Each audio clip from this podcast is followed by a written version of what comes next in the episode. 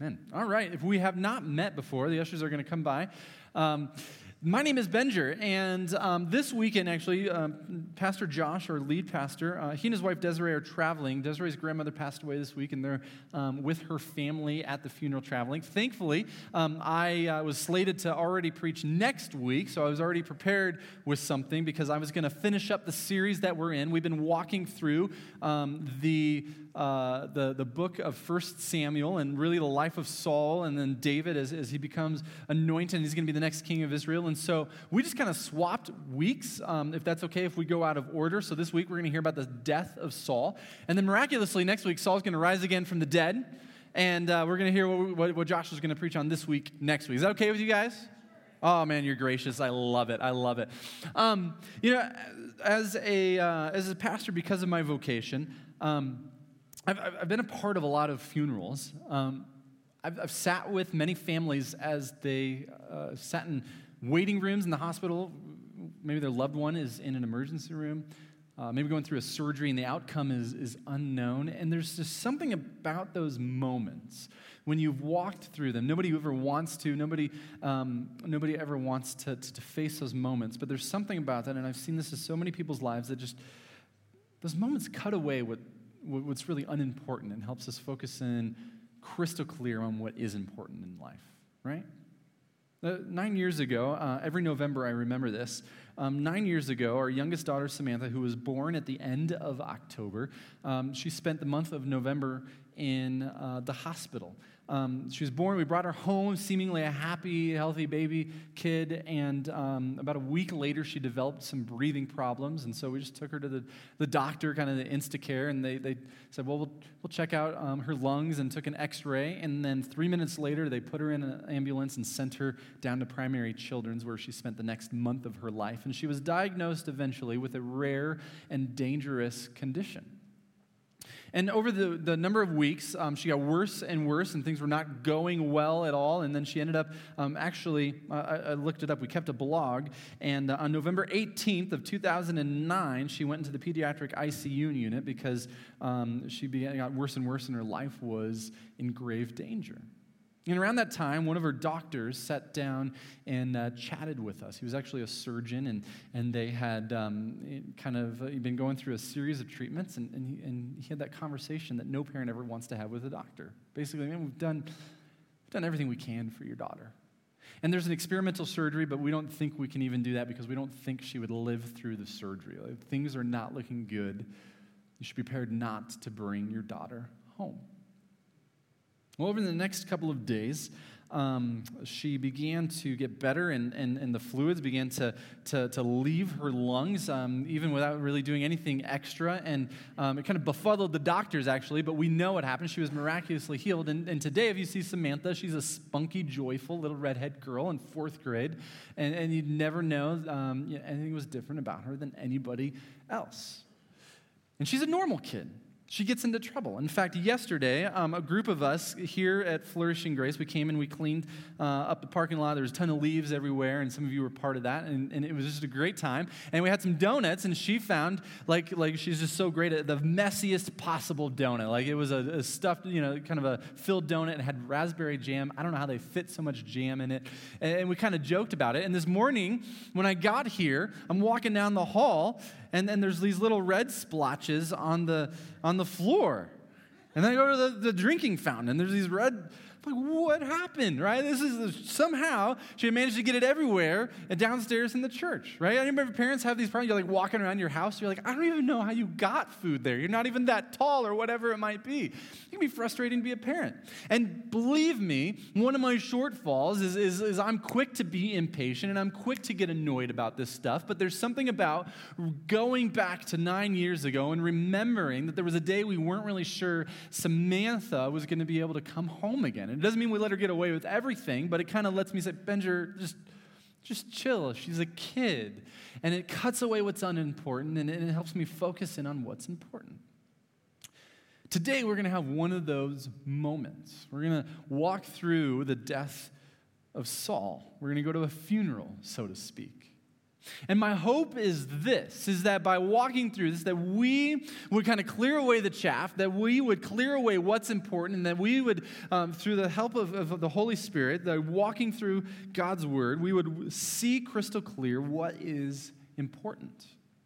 We're going to be in 1 Samuel chapter 31 if you want to flip there. If you didn't bring your Bible, you forgot yours, there's a blue Bible underneath your seats. We're going to be on page 280 in that Bible. Um, if you forgot your Bible, uh, maybe you don't have one at home, um, we would love for you to take that. If, if you need a Bible, grab it, put your name in it. We want those to walk out the door. We love it when there's some missing because it means somebody who needs a Bible got one. So it's, it's our gift to you. We'll be on page 280. And as we jump in, and maybe it's your first time here, or maybe you've missed a good chunk of the fall as we walked through this whole book of First Samuel, and now we get to the end, um, basically we, we've seen the beginning of, of, of the kingship, of, of, the reign of kings in Israel. Because when Israel began as a nation, when they settled um, Canaan, what, what's known in Scripture as the Promised Land, when they settled, they didn't have a king. Um, God was actually supposed to be their king, and, and when there would be issues that arose, uh, whether internally or threats from the outside, God would raise up what's known as a judge, not how we think of a judge with a gavel, but, but kind of a combination of a spiritual, political, and military leader. Um, God would provide the leadership necessary, but ultimately, God was the king of Israel. Until one day, the people of Israel looked around and said, Man, all these other nations seem to have a king that lead them into battle. We want a king like the nations around us. And God, through Samuel, who's the last great judge, the prophet Samuel, um, through him, God said, Listen, you don't want a king like that because you're going to be mistreated, you're going to be oppressed. And they said, No, no, no, no. We want a king like those around us. And God told Samuel, Listen, they haven't rejected you, they've rejected me as being king over them. So God gave them a king. And the first king of Israel, Saul, was, was the kind of king that they expected. He was the kind of king that they wanted, or at least he looked like it. He was literally head and shoulders above the rest. He was tall. He looked like a great warrior. The problem was, he feared what people could do to him and what people thought of him more than he feared God. And so, time and time again, we've seen Saul, and especially as contrasted with David, who would, who's eventually at the beginning of 2 Samuel going to be the next king. It says, interesting, I mean, you should read your Bible, it's crazy stuff. God says, okay, David, you're going to be the next king, but you're going to have to wait over 20 years until you're actually king of all this nation of Israel. And so, there's this tension between Saul and David, and, and we've seen that over the last number of weeks until finally we get to today, and we see the death of Saul. And what we're going to see as we read through this is in the death of Saul, we see echoes of how he lived his life. And so, if you are able, if you'd please stand out of reverence for the Word of God, we're going to read the first seven verses of chapter 31. Now, the Philistines were fighting against Israel. And the men of Israel fled before the Philistines and fell slain on Mount Gilboa. And the Philistines overtook Saul and his sons, and the Philistines struck down Jonathan and Abinadab and Melchishua, the sons of Saul. The battle pressed hard against Saul, and the archers found him. And he was badly wounded by the archers. Then Saul said to his armor bearer, Draw your sword and thrust me through with it, lest these uncircumcised come and thrust me through and mistreat me. But his armor bearer would not, for he feared greatly. Therefore, Saul took his own sword and fell upon it. And when his armor bearer saw that Saul was dead, he also fell upon his sword and died with him. Thus Saul died, and his three sons, and his armor bearer, and all his men on the same day together.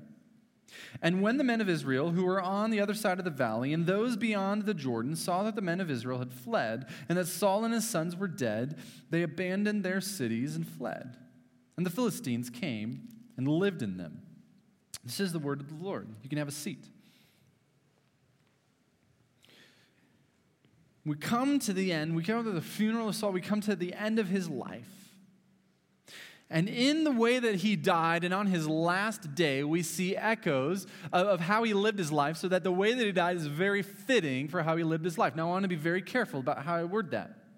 Right? Because some of us grew up in a tradition, or maybe it's kind of the idea of God that we've picked up, that, that we've got this kind of obedience meter in our lives. And when the obedience meter is really high, you know, if we're doing really well and we're following God, then the suffering meter is going to be really low. But if the obedience meter goes down, if we're not doing so well, then the suffering meter is going to be going up. That is not what we're getting at here. In fact, when you walk through, especially the Gospels and the way Jesus taught, you'll see that's not the case as well. Some of his closest followers, yeah, during his life, sometimes they got things mixed up, but eventually, after he died and rose again from the dead, they would go to their graves, to their death, proclaiming Jesus rather, rather than being able to save their lives. That's, that's how faithful they were. And Jesus told them, in this world, you will have trouble. So that's not what we're getting at. What we're getting at is the way that Saul died is a fitting end, that, that the road that he walked naturally ended on this last day of his life. Here's what we mean by that. In verse 1, it starts out now the Philistines were fighting against Israel. And the men of Israel fled before the Philistines and fell slain on Mount Gilboa.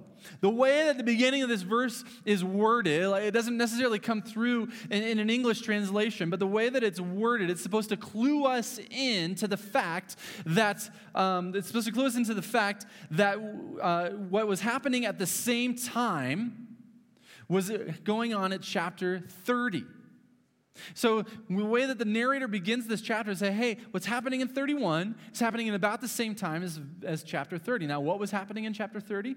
David had been with the Philistines right? He had been kicked out by Saul and, and, and he had tried to kind of make his own way. And so he had kind of, uh, believe it or not, been, uh, been allies with the Philistines who had defeated earlier on. And as they began to prepare for battle with Israel, they, they got a little bit nervous because David used to work for Saul. And David at one point in time had actually defeated the Philistines. So they said, We don't feel good about David and his men being here. So they send them on their way. And David, when they got back to the, where they were staying, the city where they had been had been attacked, and their wives and their children and all their stuff had been taken captive. And in chapter 30, we see David, um, through difficulty, through, through uh, kind of complaining from, from his men, from his army, we see him be courageous. We see him exhibit incredible leadership and be generous. And in other words, all the things that Saul, as the king of Israel, was supposed to be.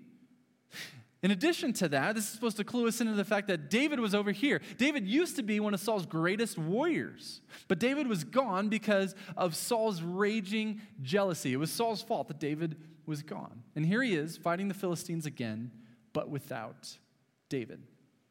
Second kind of echo that we have in Saul's death that, that, that reminds us of his life is in verse 2. It says, And the Philistines overtook Saul and his sons, and the Philistines struck down Jonathan and Abinadab and Malchishua, the sons of Saul.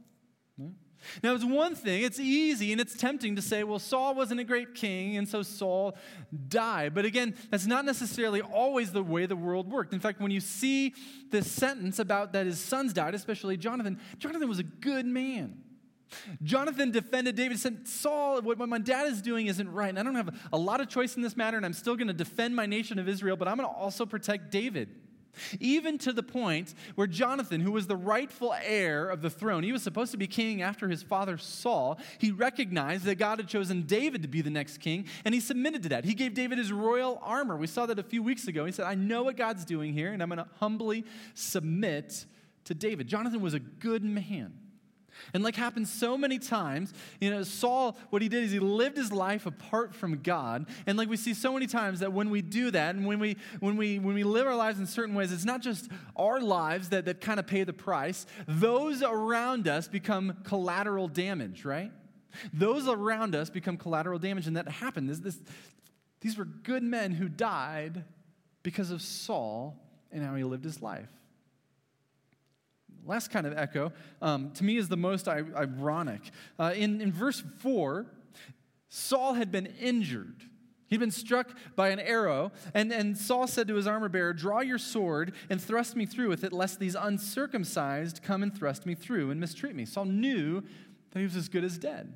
And he says that he's worried about these uncircumcised coming and thrusting him through and mistreating him. Now, here's why I find this really ironic. You see, Saul, his whole life, he had tried to live his life apart from God. And what I mean by that, I don't mean he'd made some mistakes, he kind of slipped up, he kind of turned this way. That's not what I'm talking about. He intentionally tried to live his life apart from God, do a workaround, right? He played the parts He played the part, he looked the part, but really, every step of the way, he saw what God wanted and he said, No, God, this is mine. This is mine. There was a time when, when he was supposed to, to go into battle and lead his troops into battle, and we saw this a few weeks ago. And Samuel, who was alive at the time, the prophet Samuel, was going to come and offer the sacrifice. This was part of the custom before a battle. And Saul grew impatient. He grew worried day after day as Samuel didn't show up. And so finally, he took matters into his own hand and he did what he was never supposed to do. And he offered the sacrifice himself. And when Samuel called him on it, he blamed Samuel. He said, Well, it was your fault. You didn't come on time. Every time he did what he wasn't supposed to do and dishonored God, he blamed somebody else. And then there was a time when, when he went into battle and things went well, and God said, Listen, all of the spoils are going to be a sacrifice to me. To honor me, destroy all of the spoils of war. But that livestock looked really good. And so, so he kept some stuff for himself. And when, when he was called on, and he said, Well, I was going to worship God with this. You don't understand. I, I know what God told me to do, but I thought, I, I know better. I know better. I'm going to do this instead. And then a few chapters before this, in, in, in, one of the craziest stories in the Old Testament, again, you should read your Bible more, in, in, chapter 28, Saul is worried about this upcoming battle with the Philistines that eventually takes his life because he's been trying to, to listen to God and he's trying to hear from God, and, and God won't answer, primarily because Saul wants a blessing from God. He wants God to do something for him, but he doesn't actually want to submit to God. And so, uh, hearing no answer, he says, Well, Saul, uh, well Samuel is dead, and, and Samuel always gave me an answer. So, here's what I'm going to do I'm going to go find somebody that can raise Samuel's spirit so I can talk to him. Again, it's a crazy story. You should read your Bible more. And the problem with this was it was against God's law because it was a work around God. It sought God's power and blessing apart from submitting to God. That's why it was against God's law. And Saul even agreed at some point in time because he had made it illegal in Israel.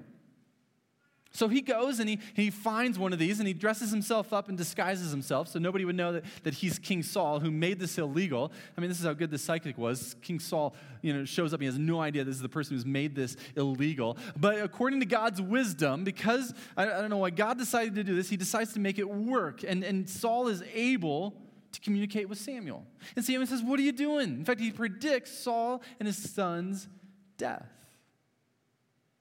Time and time again, Saul tries to do a work around God. Tries to live his life apart from God. He says, God, this is mine. You don't understand. Or he seeks the things of God. He seeks what God can do for him, but he never wants to submit to God and follow him.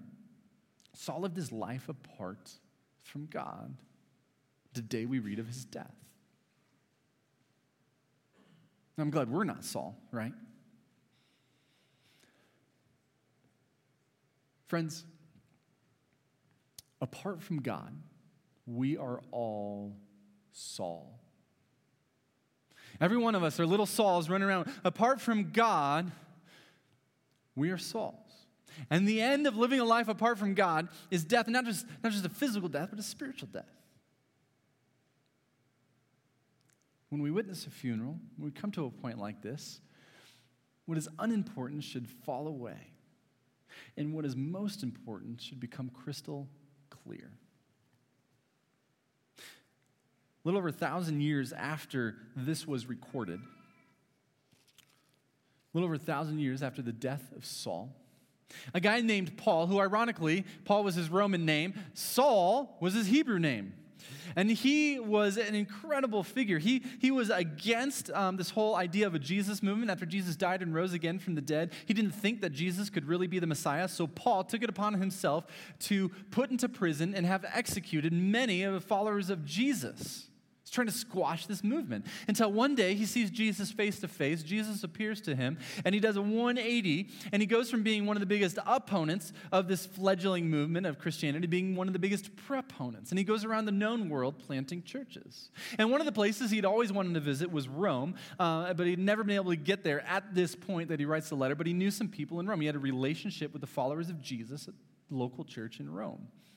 And he spends the first couple of chapters because in Rome, in the church in Rome, was a mixture of, of people who were Jewish and had decided to follow Jesus, and the people who had grown up in kind of the Roman, uh, you know, Greek system of gods and decided to follow Jesus. And so he's trying to figure out, like, how do I explain this to you, to, to kind of both camps? And so he spends the first couple of chapters talking about how, man, we are just hopeless. We are all, in other words, Sauls.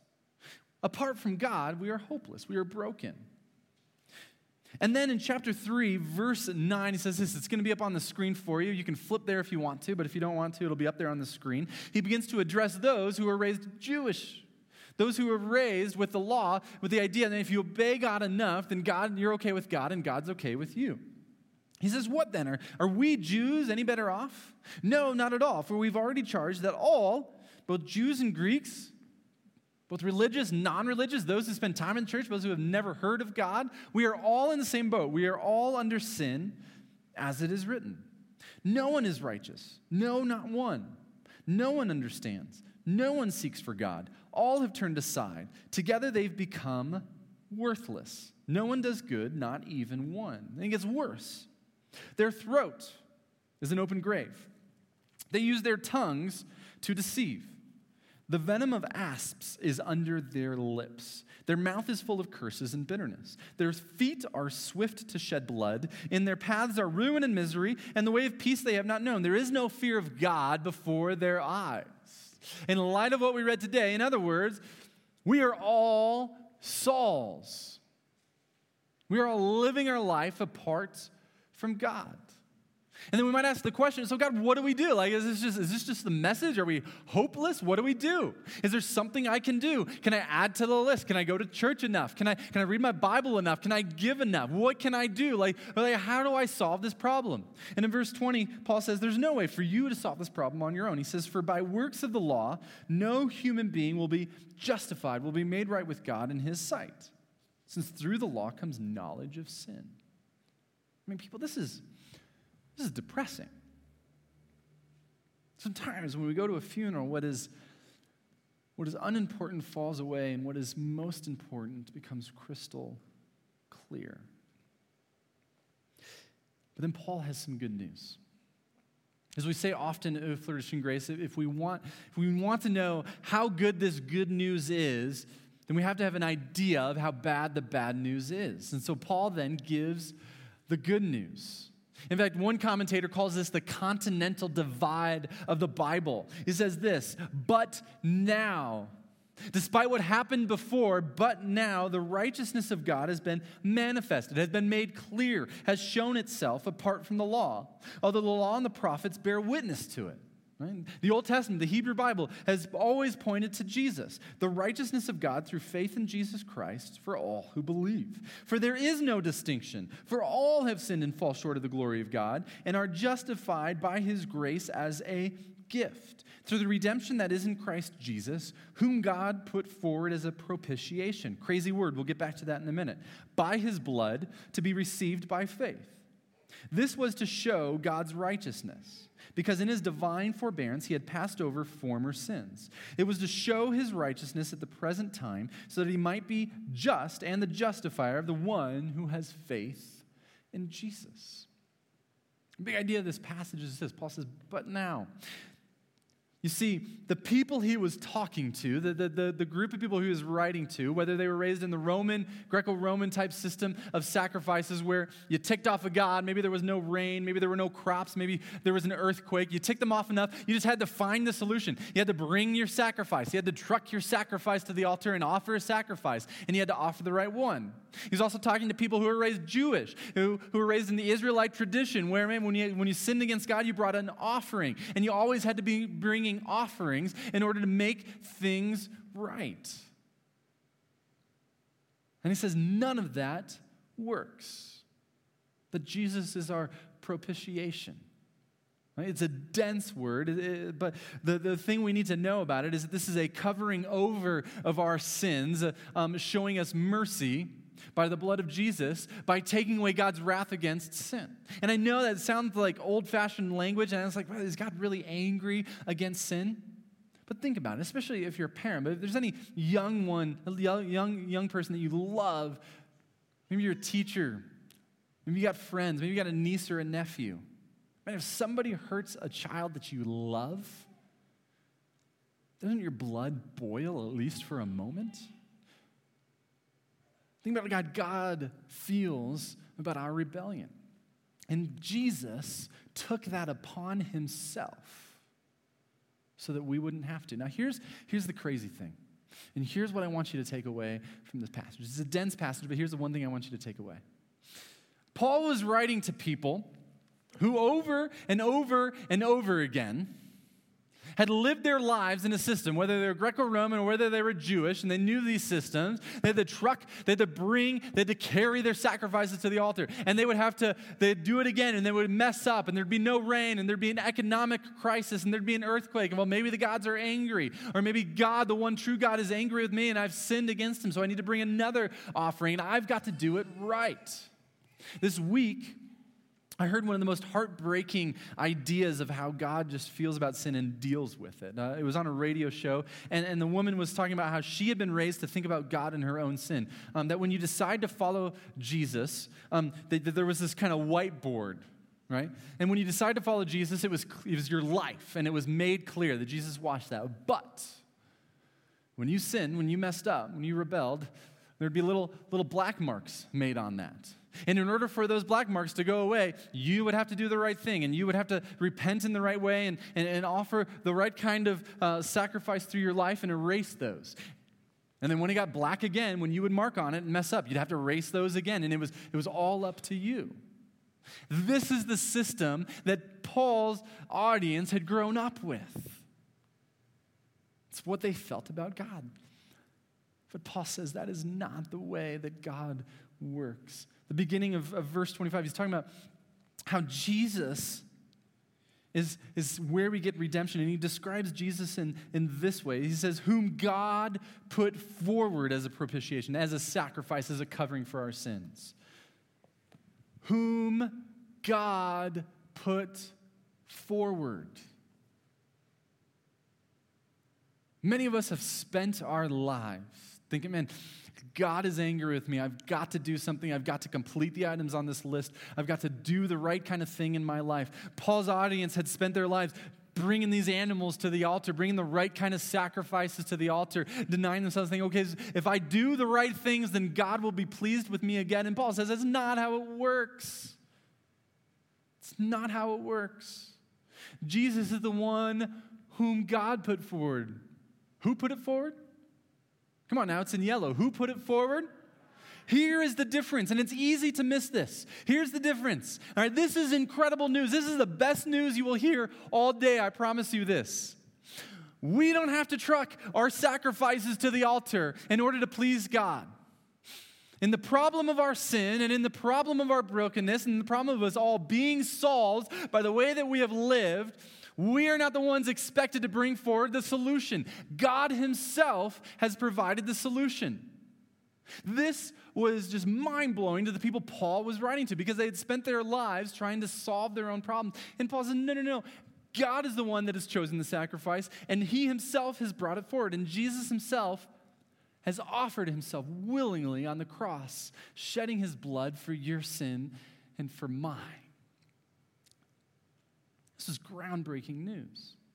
In the image of the whiteboard, when we keep marking up the whiteboard, we don't, we don't have to keep erasing it. In fact, when we put our hope and trust in Jesus, because Jesus is the once for all sacrifice for our sins, the whiteboard stays white.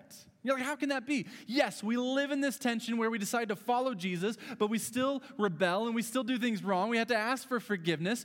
But in terms of our standing before God, how God views you and me, he views a clean whiteboard. Why? Not because of anything you and I have done, not because of any sacrifice we've trucked to the altar and, and lifted up, but because of what Jesus did for you and for me on the cross, whom God put forward. Friend, you and I are Sauls. We're living a life apart from God. And Paul says, listen. There is no life apart from Jesus. Let me give you the answer. Jesus was put forward as a sacrifice for you and for me. And that's why Paul says there's no life apart from Jesus. You and I are Sauls. We've been living our life apart from God, trying to do a work around God, saying, God, this is mine. But God has already given us the answer. There is no life apart from Jesus. Now, there's a couple of um, questions I want to ask. The first one is, is, is to those who would call themselves followers of Jesus. If you're here and you wouldn't call yourself a follower of Jesus, we're glad you're here. Um, you can listen in, but, but you're off the hook for this one if you're not a follower of Jesus. Cool? For those who would call themselves a follower of Jesus, are you trying to live your life apart from Jesus? Here's what I mean by that. I, like in the case of Saul, I'm not talking about, man, we make some mistakes, we slip up, and we sin, and we ask for forgiveness. We live in this tension of the already not yet. I'm not talking about that. I'm talking about do you come, do you show up, do you sing the songs, do you go uh, to small group, do you read your Bible, maybe even give, maybe even serve, but you're living your life apart from Jesus. You say, Jesus, you can't have this. Jesus, I know what you said about bitterness. I know what you said about unforgiveness. I know that you said that we've been forgiven so much. How can I not forgive the person who has hurt from me?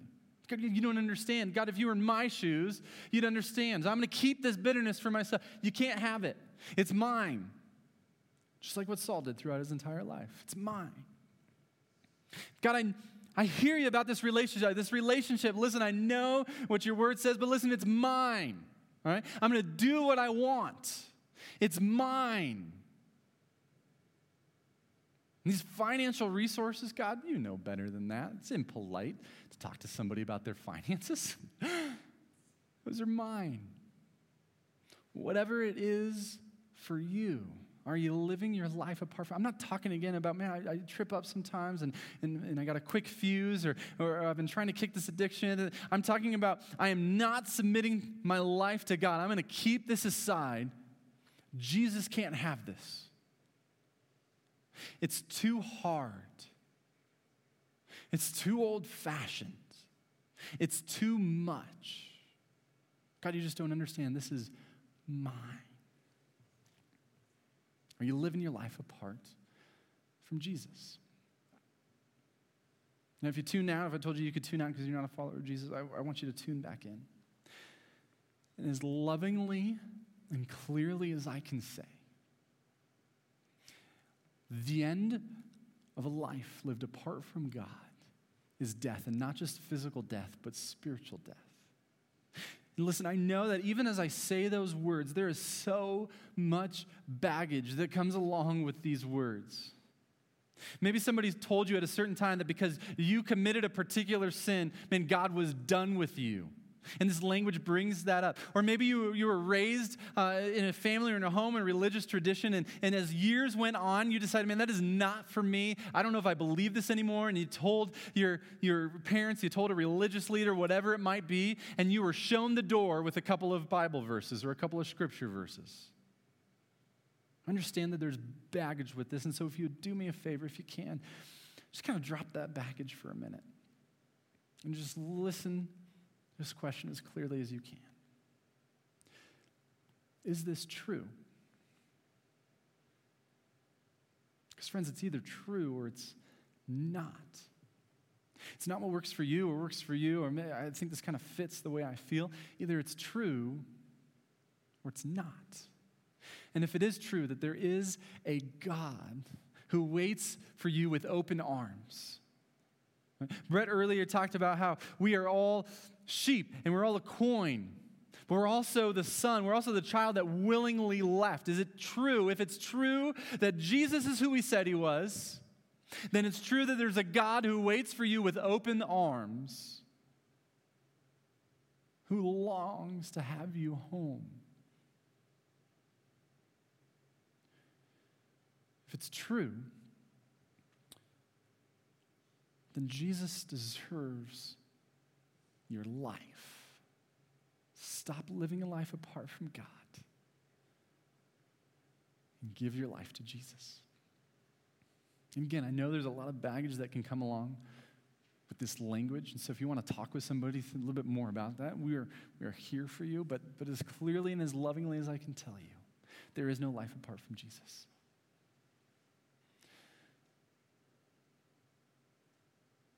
Now, there's no one way to decide to, to hand your life over to Jesus.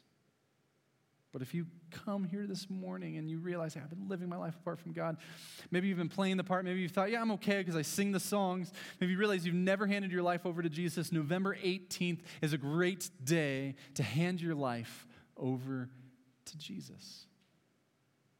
There's no one way to do that, but, but, but a way to start might be a prayer. In a moment, I'm going to give you a chance to walk through that. But hear me greatly, hear me clearly, hear me lovingly say God is waiting for you to come home. And that comes through relationship with Jesus because there is no life apart from Jesus. Would you pray with me? As you close your eyes and you bow your head, if that is you, if you realize, man, I've lived my life apart from Jesus, uh, it's not just that I'm broken. I've, I've tried to do a workaround and, and I've never given my life to Jesus, and that's what you want to do today. Again, there's, there's, there's no magic words, but, but you might pray a prayer that goes something like this. And so if that's you, pray with me. God, I recognize that I am a Saul. I recognize that I have lived my life apart from you, that I've tried to, to, to, to, push you out as far away from me as possible, that I am the son who ran away and disowned you. So, God, I,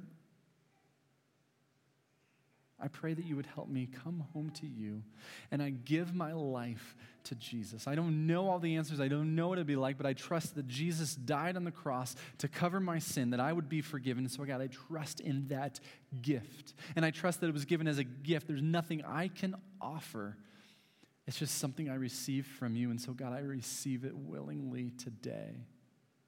Tomorrow I'll mess up, and tomorrow I'll stumble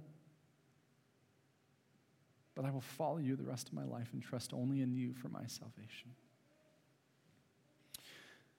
If that was you, with every eye closed and, and head bound, um, sometimes you know, there's no magic way to, to go forward, but sometimes it's putting a physical act uh, with, with a prayer like that can give us the courage to move forward in our walk with Jesus. So if that was you, would you please, with every eye closed, raise your hand? If that was you and you just decided to follow Jesus for the first time?